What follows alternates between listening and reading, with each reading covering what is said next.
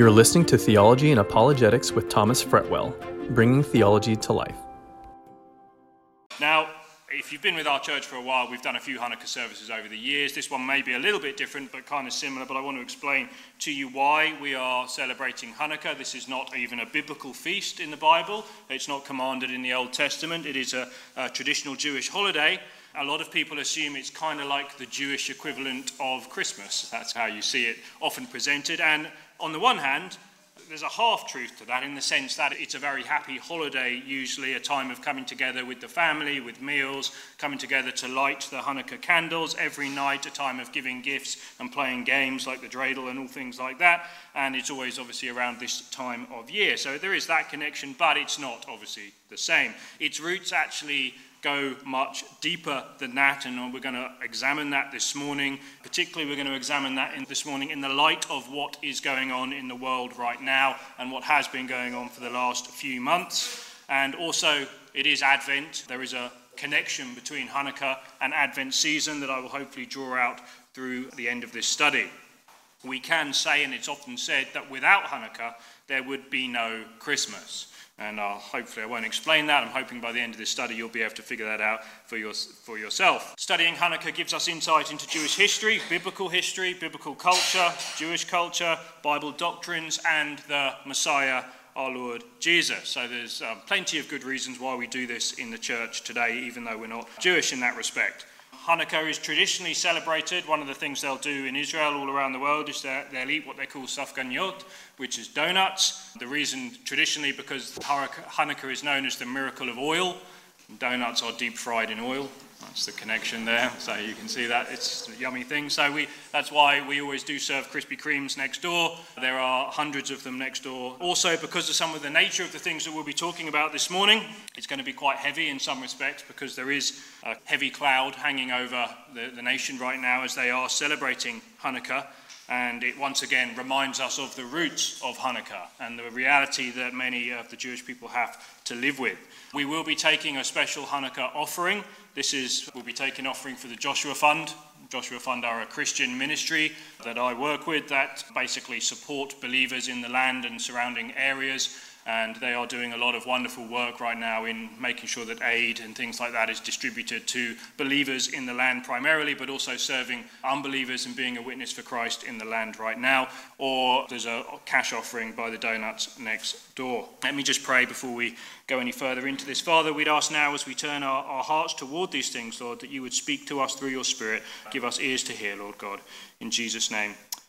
Amen. So, yes, like I said, some of this is going to be quite heavy because what I'm going to do is I'm going to take you through the history of the first Hanukkah, which took place 2nd century BC. But I'm going to parallel it with events that have happened in the last few months, and hopefully you'll see the parallels as we go through. I'll warn you, there are a few distressing images that you may find distressing, so it's probably nothing you haven't seen if you're on social media or anything like that. There is a typical expression Jewish expression about Jewish holidays where they say they tried to kill us, we won, let's eat. And obviously it's slightly humorous, but it does also speak to the tragic reality of the history of the Jewish people. And in case you may think this is something that is just in the past, Hanukkah, second century BC, that was thousands of years ago, it is very much a lesson for us in the present too. May be familiar with this famous picture taken in 1932 by Rabbi Posner, his wife actually. It's in Germany, in the headquarters, right opposite the Nazi headquarters in Kiel, Germany. And she took this photo just before, in 1932, so just before on the rise to power, really, and before everything really kicked off. On the back of this photo, it's a very famous photo, it has this written Death to Judah, so the flag says. Judah will live forever, so the light answers. The family left Germany, the Posner family, and today they still light that Hanukkah in, in Germany, the Jewish community. They still have this Hanukkah. There's some lovely photos of them still doing it. But I'm going to focus on this little death to Judah. So the flag says Judah will live forever. So the light answer is going to kind of be our theme for this morning. I came across this recently by a Jewish artist. Again, I told you it's a famous picture. He's repainted it and he's added an extra flag, as you can see that there. That is the Hamas flag next to the Nazi swastika flag there. Because this is another flag that says the same thing. It also says death to Judah. And the Hanukkah candles answer Judah will live forever. That's how the light answers, and that is very much our theme. It's a very powerful image. Judah will live forever, so the light answers. That is what the menorah speaks to us of. And what is so interesting, we want to think about this theologically too, though, don't we? What does the menorah represent? The menorah, we first see it in the Bible, don't we? It was commanded by God that the Israelites had to make the menorah for the tabernacle and also for the temple. It was the only light that was within that building that they had there, and it represents the Messiah, the light of the world. We'll get into all that a little bit later. So we could look at this. Judah will live forever because the lion of the tribe of Judah, the light of the world, lives forever. That is the point, logically, as believers in Messiah, that we can bring out as we go through that. So, with that in mind, we are going to light the Hanukkah candles. Now, it's actually the, it's the fourth night of Hanukkah. Hanukkah started Thursday evening. It's the fourth night of Hanukkah, and traditionally, Hanukkah will have nine candelabra branches on it. One it's an eight-day holiday, one for the eight days, and the one in the middle is the servant. Our one is it's just a traditional menorah actually because it's the only big one we could get. We do have a Hanukkah one, but it's tiny. You wouldn't really be able to see it from the back, so we've decided to do that. So we will light the candles and say the traditional blessing. So I'm going to ask my mum to come up, and we will say, I'll say the traditional messianic blessing. I'll say it in Hebrew, and then we can read it all in English together. So as someone is lighting the candles, it is traditional to say Baruch atah Adonai Eloheinu melech haolam asher lanu chagim chukot u'moadim lesimcha likvod Yeshua HaMashiach Adonenu or HaOlam. Blessed art thou, O Lord our God, King of the universe, who has given to us holidays, customs, and seasons for gladness, for the glory of the Lord Yeshua our Messiah, the light of the world. And traditionally, on every night, you only light one candle at a time and you build up to the eight days. Now, what we're going to do, I want to take you back 2,000 years before, well, 2,000 years back to the time of Christ and then a couple hundred years still before that. And we're going to look at the history of Hanukkah and we're going to compare it with recent events. And I don't know about you, but I'm going to speak quite forthrightly and frankly about some things as we go through this. One thing that I've noticed as everything is going on there's been a lot of voices speaking for one particular side, and there's been a lot of things that are said that are not good. There's been an absolute silence from the church in this country on these issues. So I think it is a time where we do need to see some of these things. We need to think about these things clearly. We need to understand what is going on. And as I've said many times, what you're seeing play out in the world today is not just a 21st century land dispute. It is much more than that. It is a spiritual thing that is going on, and we want to get to the bottom of this. But let's go back to the year 333 BC. You remember this time. Alexander the Great, the great warrior general, he conquered the Medo Persian Empire, he established the Greek Empire, and one of the things that Alexander was extremely good at is he promoted Greek culture, or what we call Hellenistic culture, all across his empire. He did a unified language. He made Greek the official language. He tried to get everyone to adopt Greek customs, Greek philosophy, Greek entertainment, Greek games, Greek leisure, all these kind of things. He did a good job at that. Alexander himself was, didn't mind the Jews too much. He actually was quite favorable towards them. But when he died, you remember he split his empire between his four generals. And this is actually something that was prophesied in the book of Daniel, if you remember that. You have this history detailed for us. He split his empire between his four generals, and we won't go through all of them, but uh, basically there was the Seleucid Empire, and from that empire there was a man who came eventually called Antiochus Epiphanes, Epiphanes. And that is where the story of Hanukkah begins. I'm going to read to you from the book of Maccabees. Now, just to be very clear with you, the book of Maccabees is not a, a biblical book. We don't think it's inspired like the rest of the Bible. It's a, a, Jewish historical intertestamental book that was written between the Testaments. It's fascinating historically, and it tells the story of Hanukkah. So we're going to use it. Just want to make that caveat before we go on. I will use it to show the history of the first Hanukkah, and as we go through, we'll make some parallels with today. So this is the time period. So verse 10 in 1 Maccabees, it says, From from them came forth a sinful root. Antiochus Epiphanes, son of King Antiochus. He had been a hostage in Rome. He began to reign in the 137th year of the kingdom of the Greeks. So he took the title Antiochus Epiphanes, which means God manifest. I always like to point this out. as we're studying this at the time of Christmas, where we are celebrating the one who came as Emmanuel. Jesus Christ, it was one of the names of the Lord. Emmanuel, of course, means God with us, doesn't it? It's a very similar thing. So here you see a counterfeit and you see the genuine. An empire, a leader, calling himself God manifest, forcing people in many ways to worship and follow him. And then you have the true Son of God, the humble one born in a manger at this time. The Jews gave Antiochus a nickname. They called him Epimanes, which means the mad one. Antiochus was quite mad when you get to see some of his history. He was the mad one. Hellenization reached its fruition really under him, and he got to a point where he was so fed up with the Jewish people because they were unwilling to go along with a lot of his reforms because they had the law, the Torah, and they, they had a different worldview. He got quite upset with them, and he wanted to actually expunge them as a people and remove their uniqueness from his empire. So let's continue the story. It says, After subduing Egypt, Antiochus turned back in the 143rd year and went up against Israel and came to Jerusalem with a strong force. He arrogantly entered the sanctuary and took the golden altar, the lampstand for the light, and all its utensils. Taking them all, he went into his own land. He shed much blood and spoke with great arrogance Israel mourned deeply in every community. Rulers and elders groaned. Young women and young men became faint. The beauty of women faded. I'll be honest with you, what we were doing with this study, I'm going to compare this to some of the modern day events. It's been quite emotionally challenging to do, um, but I feel it's necessary that we do something like this today. Here you see Antiochus.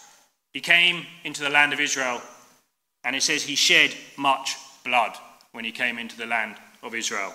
And of course, I won't show you too many graphic photos, but there are some.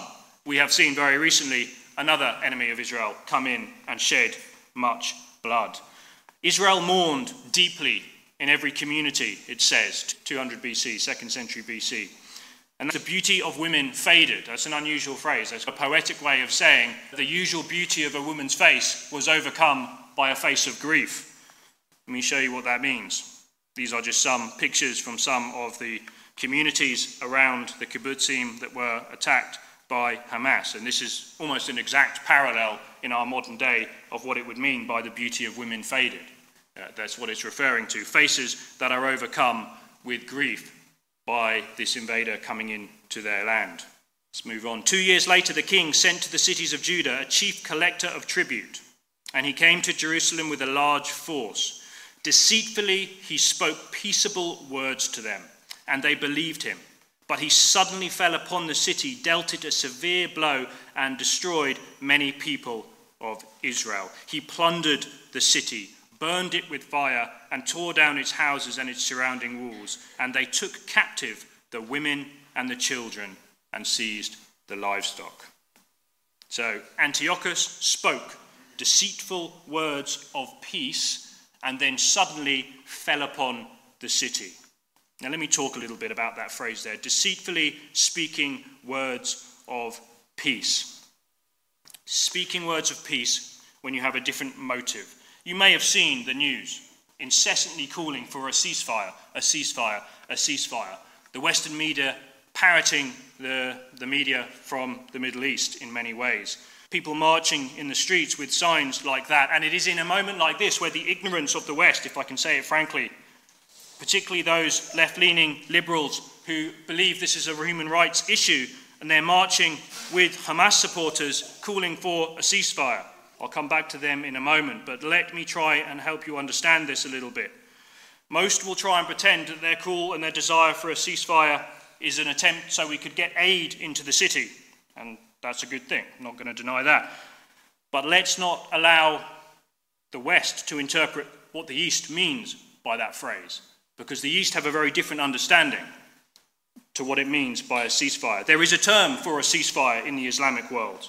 It is the term that is used by Hamas and many of the Islamic nations when they talk about these type of things, and it is a different concept. Most in the West do not understand this. Many of those people marching on the streets do not understand this. If you've actually seen many of the interviews with people marching, they don't seem to understand anything. They don't really even know the two rivers they're singing about are. They, don't, they just don't know anything.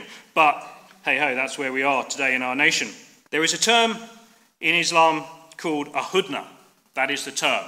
It means a temporary calm or a temporary ceasefire. And that is the term that is referred to. It's a very different concept than what we might think.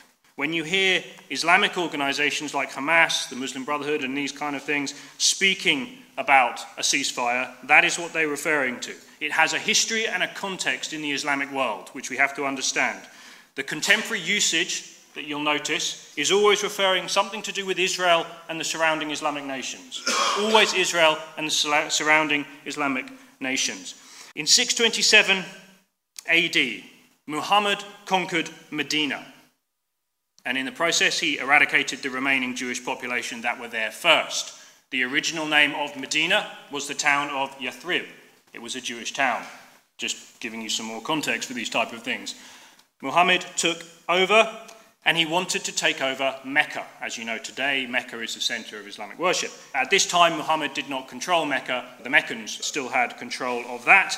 But he wanted, he, was not, he wasn't really powerful enough to take over Mecca at this point. So he came and made an agreement with the Meccans in 628 AD, and it's called the Treaty of Hudaybiyah. That's where the term Hudna comes from. He signed a 10 year peace treaty with the Meccans that he would not attack as long as he was allowed to come and worship at the Kaaba. He used this time of peace to build his forces until he had an army of over 10,000. And then what do you think he did?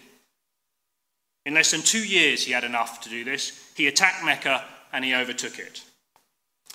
A hudna amounts to a temporary truce. When modern day people reference a ceasefire in this respect, often what they mean is a time of cessation of hostilities in order to build their strength to continue the mission of jihad, which is to spread Islam over the world.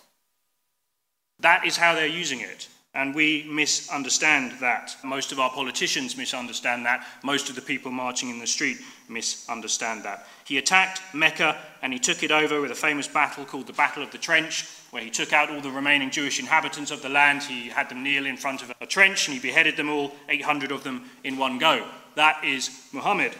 What he wants, what Muhammad was doing, was spreading what we call an Islamic caliphate. This is not just a religion, this is a geopolitical religion that seeks to dominate the world. And a hudna, a ceasefire, can be useful for that purposes when they need time to regroup to gain power.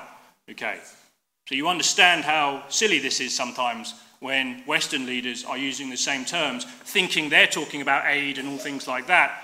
It's not. Two different things going on here quite often. This is Islamic theology. The West needs to understand this. We can stand there, we can use words like diversity and equality and multiculturalism, whatever you like. However, it doesn't change the fact that their theology goes deep in their worldview, all the way back to the time of Muhammad here, and they reference it all the time. This becomes especially clear in the war with Israel. Like I said, this term ahudna is always used in relation to Israel. So Hamas, just like Antiochus, wanted to bring everything under the control of their empire. For Antiochus, it was his empire. For Hamas, it is an Islamic empire, a caliphate. They don't hide this, in fact.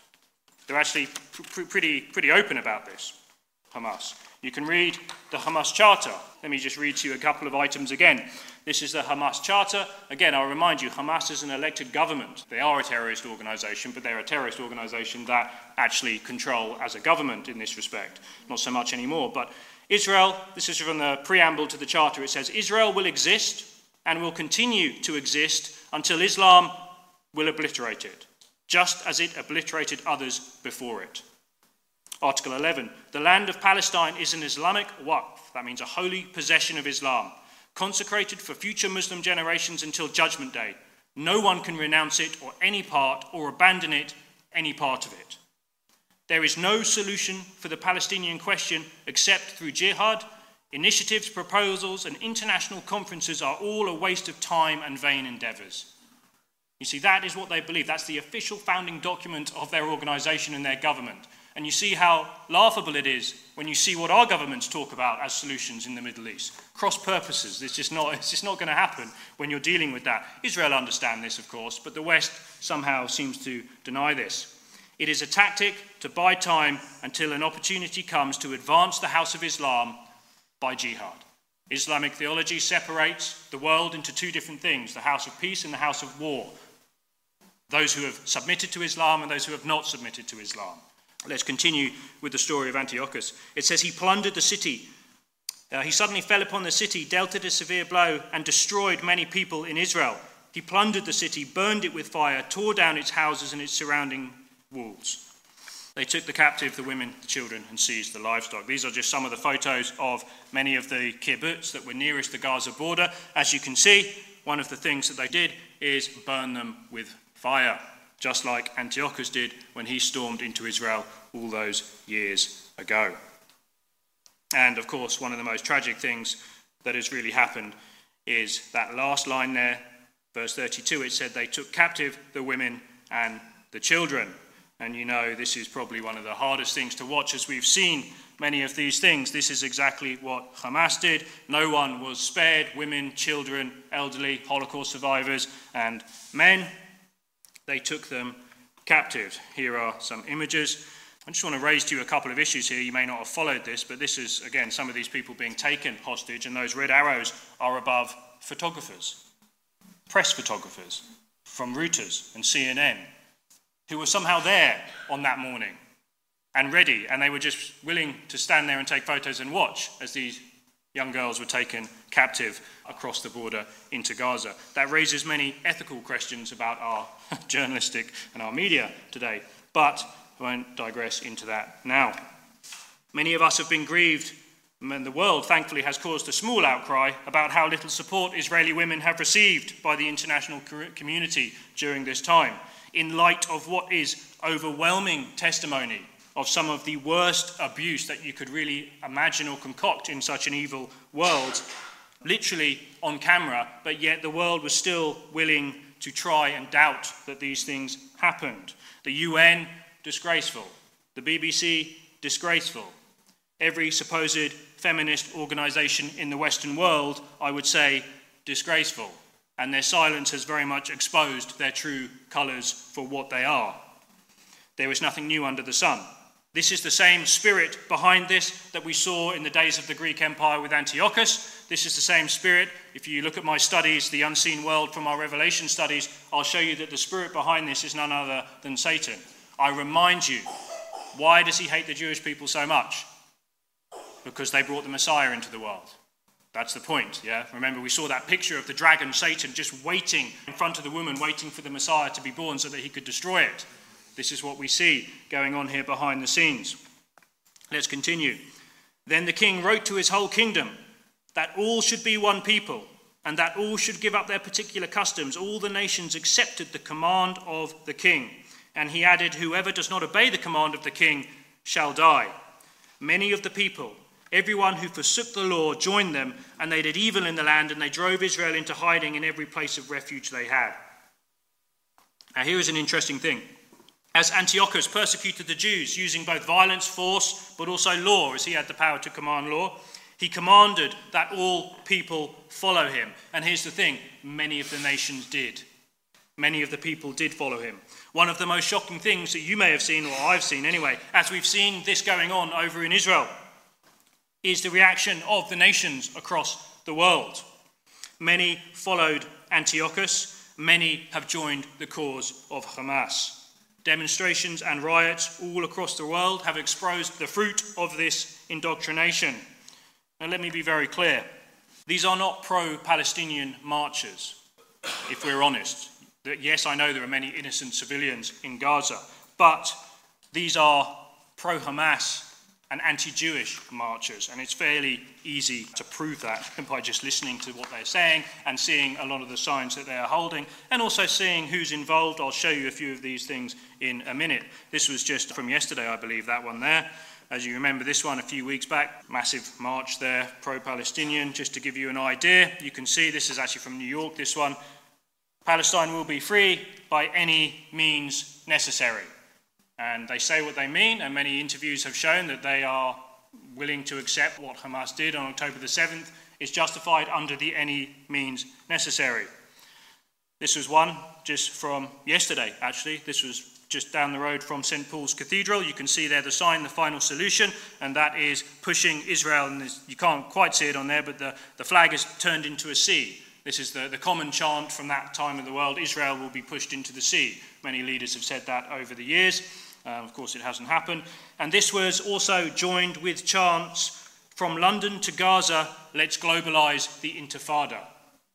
Now, wouldn't you really think about that? From London to Gaza, let's globalize the Intifada. An Intifada is a violent uprising against Jews wherever and whenever they may be found. That is in the streets of London, outside St. Paul's Cathedral. Keep the world clean.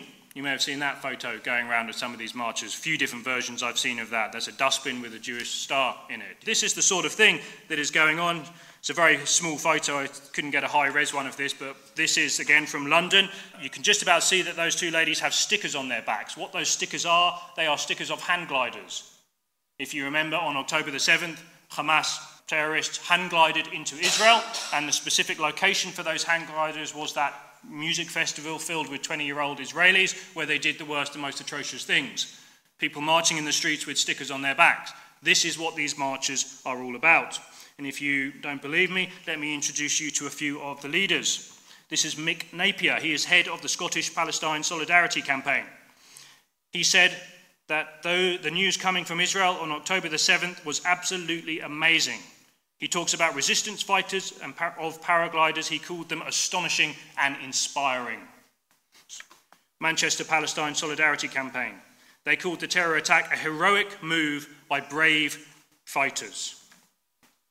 Palestinian Action are a leading group in the UK. Their founder, Richard Barnard, he spoke at a rally on October the 8th, the day after. He says this He says, People need to take this attack as inspiration, adding that the Hamas operation on Israel uh, on October the 7th needs to be repeated over the whole world. Many of you have probably seen the Palestine Solidarity campaign in the streets, town centre of Hastings. There's a lot of them. Don't be fooled. There is much more behind it. You don't really have to dig too far to find that out, except many people are not willing to do the work. On and on and on I could go with this sort of thing. Of course, I would say that the media is directly responsible for parroting the Hamas propaganda and refusing to report on things correctly. Especially guilty of this, unfortunately, is the BBC. You probably saw the debates. They refuse to even refer to Hamas as terrorists. They accept figures from the Hamas government without even checking them. But when it's on the other foot, they, don't ex- they require extraordinary evidence of the things that have happened to Israel. Let's move on. Many of the people, it says, everyone who forsook the law joined them, and they did evil in the land, and they drove Israel into hiding in every place of refuge that they had. Israel's life is one of constantly running to bomb shelters.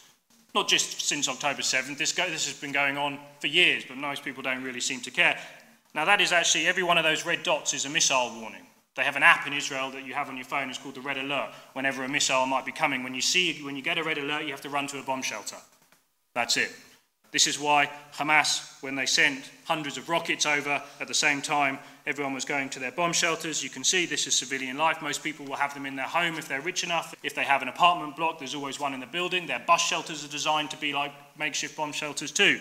This has been their life. One of the things we know is that what Hamas did on October the 7th is they would walk up to these bomb shelters and throw grenades in. This is the sort of thing that Israel were dealing with. It's very similar to what Antiochus was doing eh, in the ancient world. It says now, on the 15th day of Kislev, in the 145th year, they erected a desolating sacrilege on the altar of burnt offering. They also built altars in the surrounding towns of Judah and offered incense at the doors of the houses and in the streets. They kept using violence against Israel, against those who were found month after month in the towns. On the 25th day of the month, they offered sacrifice on the altar that was on top of the altar of burnt offering. So, this is describing what Antiochus did when he broke into their land. He stormed into their temple and he desecrated their, the altar by killing a pig on it, which of course was not a kosher animal, again designed to destroy the Jewish religious worship there. And I remind you, this is a long time ago we're talking about now. They kept on using violence against Israel. You read the accounts, what is it? It's murder, it's rape, and it's kidnapping. Exactly the same thing, the same spirit is behind this. And for those who think, like I said, that what we see today is just a simple geopolitical border dispute in the Middle East, there are many land disputes and border disputes going on across the world today. None of them garner such international attention as this one. None of them have thousands upon thousands of people marching in the streets. Many more people are dying in different disputes across the world, too. None of them are causing people to come out and march in such ways. There is something else going on here. The world does not see it, but we must see it because we have the revelation of the Lord that tells us why. And it is our job to stand and speak for these things. And if you think this is just about actually Israel, as in the land, let me tell you what's been going on across the world. Anti Semitic hate crimes are up in London by 1,350%. That's a shocking amount. There's things happening all over the world. This was another really sad story. Jewish students were locked in a library in New York, of all places. It's was kind of a stronghold for Jewish life, New York, as protesters stormed their university. Mobs in London filmed walking around saying that they are looking for Jews, that they want blood, whilst being escorted by our police. Across the world, we are seeing signs like this go up outside many shops Jews not allowed. We had a lot of this in the 1930s. It's very similar sort of thing. This is what Antiochus did too.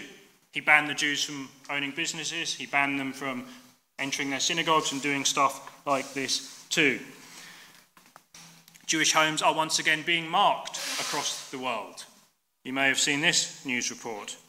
An anti Semitic mob stormed an entire airport in Russia, a Muslim part of Russia, because they heard that a plane from Israel was landing there and they wanted to hunt the Jewish people.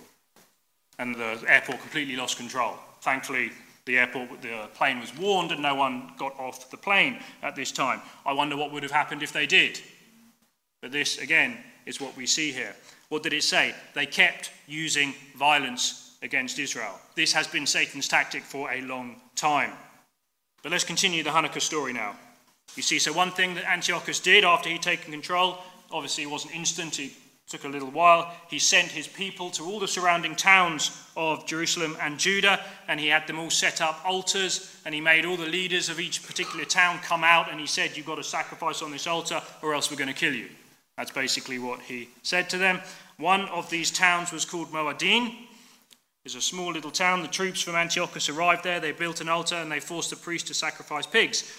One of the priests in this city was a man named Matthias. He had five sons, and he refused to do what the soldiers asked, and instead, at this moment, he turned on the soldiers and he killed one of them. He knocked down that pagan altar and he cried out, Follow me, all of you who are for God's law, and stand by the covenant.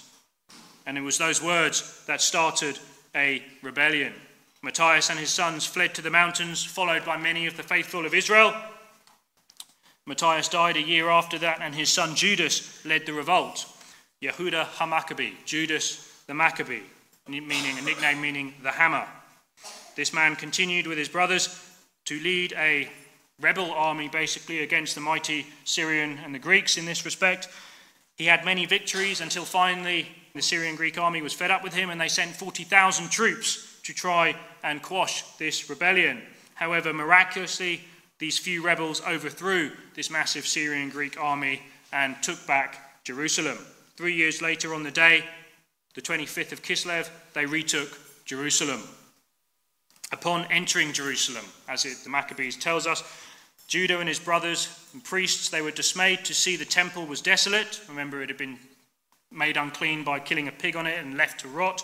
The altar were profaned, the gates were burned, the holy courtyard was overgrown with weeds. So they set about making new temple furniture.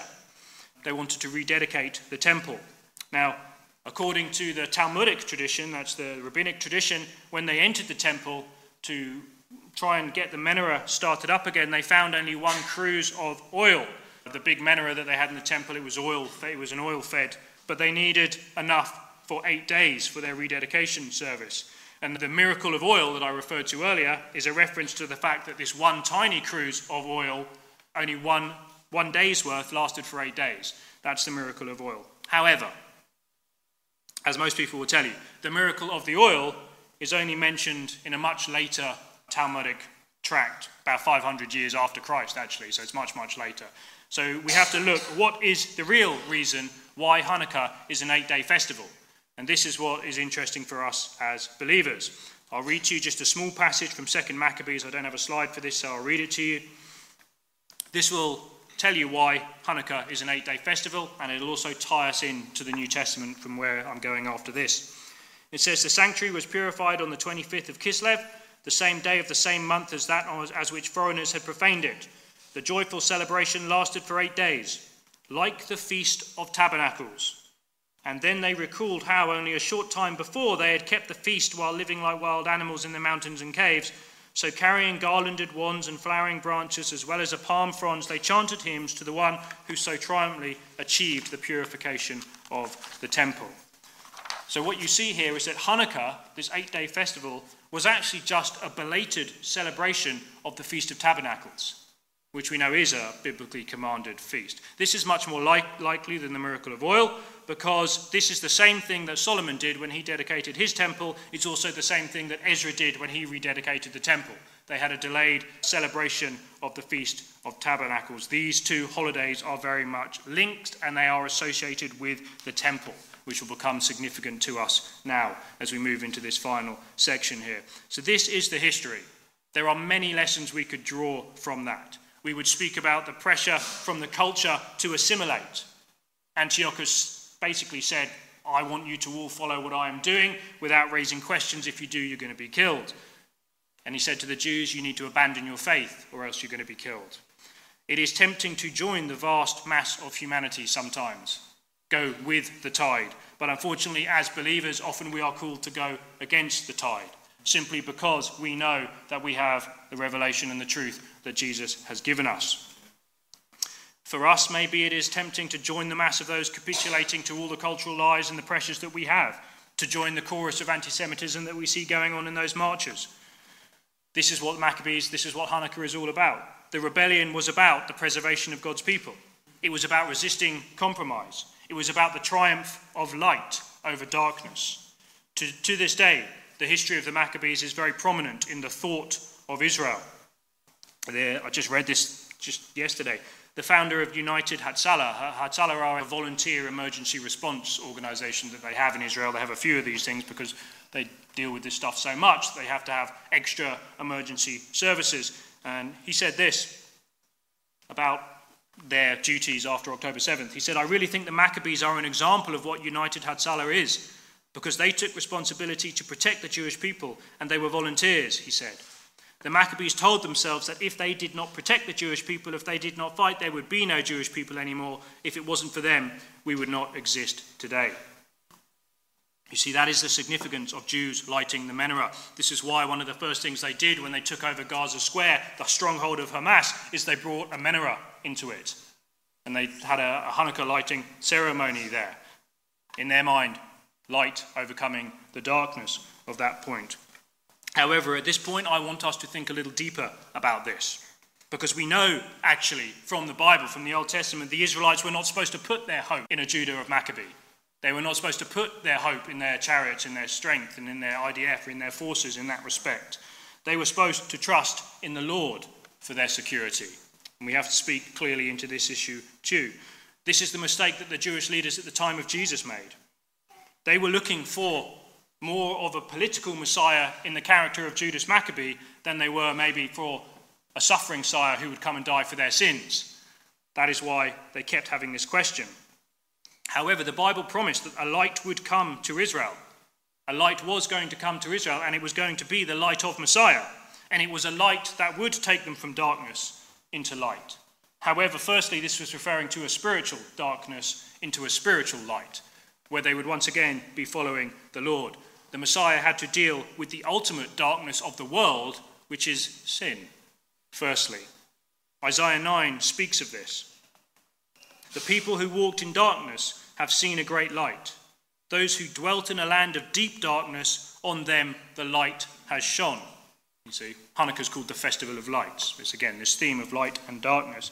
Now, this is a famous chapter, Isaiah chapter 9 It begins here with this promise of light and darkness. And then a few verses down, In Isaiah 9, verse 6, we have one of our famous Christmas verses. This is the connection between Christmas and Hanukkah. It says, For to us a child is born, to us a son is given. You'll see that on Christmas cards around this time of year, referring to the coming of Jesus. And then it goes on, and the government shall be upon his shoulder, his name shall be called Wonderful Counselor, Mighty God, Everlasting Father, Prince of Peace, referring there to when Jesus comes again. The fulfillment then of this light motif, of the Festival of Lights, is found in the incarnation of Messiah, what we would call Christmas. Jump now to the life of Jesus, not as a baby, but when he was fully grown. When was it, do you think, that he wanted to reveal himself to the nation of Israel as the light of the world? It was on Hanukkah that he did this. Actually, it started on Sukkot, but remember, Hanukkah and Sukkot are basically the same holiday in some respects. They follow, are connected to each other. In John chapter 8, during the Feast of Tabernacles, he said, I am the light of the world. And at this time, in the Jewish mind, there's only one reference they could have made from this. This was the Festival of Lights that they're talking about here. Whoever follows me will not walk in darkness, but will have the light of life. He is claiming to be the fulfillment of all of those light prophecies that we just read from the book of Isaiah and places like that. We also know that in the temple, remember, they still had this massive menorah that they were lighting. That too pointed to Jesus Christ. And it would have had an immense impact because during the Feast of Sukkot, around this time of year, they had what was called a massive lamp lighting ceremony in the courtyards of the temple, where they had these four huge 75 feet menorahs that would be lit up during this time of year. Josephus, the historian, records that these lights, the light from these menorahs, was so bright that it literally lit up the whole of Jerusalem. And if you can imagine, there's no electricity, obviously. If you, you were out on all the hills and the villages around, you, you would just see Jerusalem, this massive light shining up above it. The Lord, I believe, drawing us to understand these issues. Then again, in John 9, he says, I am the light of the world again to them. And then in John 10, we actually see the Feast of Hanukkah mentioned specifically in the New Testament. And it says this At the time of the Feast of the Dedication, what's that? That's Hanukkah, the Feast of Dedication. Took place at Jerusalem. It was winter, and Jesus was walking in the temple in the portico of Solomon. The Jews then gathered around him and were saying to him, How long will you keep us in suspense? If you are the Christ, the Messiah, tell us plainly. And Jesus answered them, I told you, and you do not believe me. The works that I do in my Father's name, these testify of me. But you do not believe because you are not of my sheep. My sheep hear my voice, and I know them, and they follow me.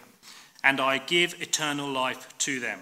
And they will never perish, and no one will snatch them out of my hand. My Father, who has given them to me, is greater than all, and no one is able to snatch them out of my Father's hand. I and the Father are one. Now, what's interesting about this event, obviously, the timing, of course, of it all, making a point, revealing yourself as the light of the world during the season of lights at the festival of lights, but also many of the priests around the priesthood there would have been the Sadducees, which, if you remember from our introductory studies, they were descendants of the Hasmoneans, who were descendants of the Maccabees. So he was actually talking to this group of people here now. So they say to him, Who are you, basically? If you're the Messiah, tell us plainly. Basically, if you're the Messiah, throw off the Roman rope that is oppressing us at this time, is what they want, but Jesus has other things in mind. When he says at the end, I and the Father are one, that's when they shout blasphemy and try to stone him. I want you to put your head into the mind of an Israelite at this time.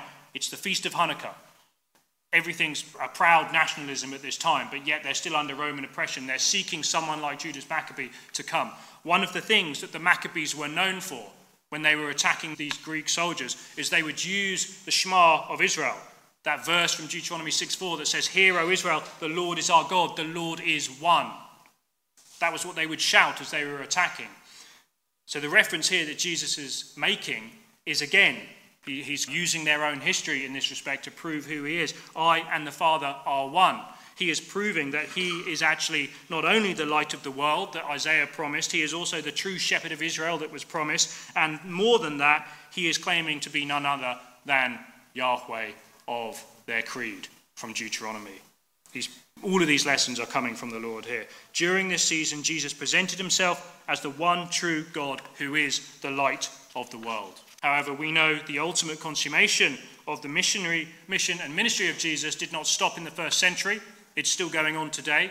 All of us in the church, every, every day, all around the world, people are still being saved. People are still coming into the light. The, the, the light of the world is still drawing people from darkness. And ultimately, one day, the Bible promises that He will come back. And that time it says, The sun shall be no more your light by day, nor for your brightness shall the moon shall give you light, but the Lord will be your everlasting light, and your God will be your glory. Of course, in the days of the future kingdom. And when we look at all this history, there's a few things that the church should be doing. Firstly, we should be praying like the Apostle Paul for the salvation of Israel. Because ultimately, we don't want them to trust in a Judah Maccabee figure. We want them to trust in the true light of the world, their Messiah. We pray for them to know Jesus. We reveal to them the Messiah. Do you know that the Apostle Paul says in the New Testament one of the specific things that the Gentile church should be doing is living such an outward Christian life in love with the Jewish Messiah that the Jewish people look upon our faith and they get jealous of that? How come they're having such a wonderful relationship with our Messiah? And it's supposed to cause them to come to Messiah. But yet, most of the churches that we see are joining forces marching with the pro Hamas forces. Does that cause jealousy, do you think, or not? We have to think about these things. Our faith is not just a bunch of doctrines that we talk about in church, it plays out in this world. You see, it doesn't matter what flag appears in this world saying death to Judah. It could be the swastika, the green flag of Hamas with the Islamic creed on it, it could be the yellow flag of Hezbollah, it could be the flag there of the Roman legions that destroyed Jerusalem in 70 AD. On and on you go. Many flags have come saying that, many flags may come in the future saying that.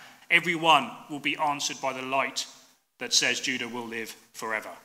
And we know that is true because the King of Judah lives forever. He is the eternal Lord Jesus Christ. One of his names is the Lion of the tribe of Judah, and the Word of God has promised it. And for those in the church, mainly I would, would answer, say this too, who think that the land and the people are no longer significant. I know there's a lot of theological debate about that. Let me ask one question To where did Jesus promise he would return? Was it London, Washington, Athens, big cities, place where all the Christians live? No. He promised he would return to Jerusalem. That fact and that fact alone tells you that it is not done. His purposes for Jerusalem are not done. In fact, he's very clear about this. There's a prophecy from the book of Zechariah, a book written hundreds of years before Jesus even existed. And it says, speaking of the final days, in that day, his feet will stand on the Mount of Olives, which is in front of Jerusalem on the east. And the Lord will be king over all the earth. In that day, the Lord will be the only one, and his name the only one. Every flag from every Antiochus who calls himself a god, every false god that seeks the death to Judah, in that day when the King of Kings comes, there will only be one name that people glorify, and it will be the name of Jesus. He will come to Jerusalem, to Israel, to rule the earth. And one more aside who do you think he finds there when he comes? This is written in the Bible. Surprise, surprise, he finds Jewish people there in Jerusalem when he comes. You see, this is the promise of the word. If what we are saying, this Christian worldview, this biblical Judeo Christian worldview, is true, if it is the true reality like we are proposing, and there is an enemy who opposes God at every turn, he would not want Jesus to come back to Jerusalem to rule as king because his time would be done then at that point. This is why you see such trouble around that one tiny slither of land in the Middle East where God has promised he will return. It all makes sense. That is why Satan has spent so long surrounding that entire area with a religion and nations that seek the destruction of Judah. That is Satan's plan. Little does he know, the light will always answer. Judah will live forever. Yet the truth is more than that, because the light of the world does not just promise that for Israel. The light of the world promises that everyone the light of the world has come for everyone, Jew and Gentile, so that they can all be rescued from the domain of darkness and put into the kingdom of light. This is God.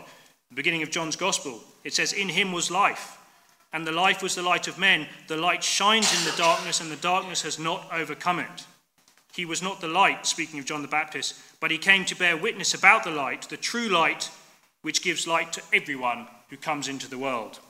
And a little later, this John would, would write in one of his epistles This is the message we have heard from him and announced to you that God is light.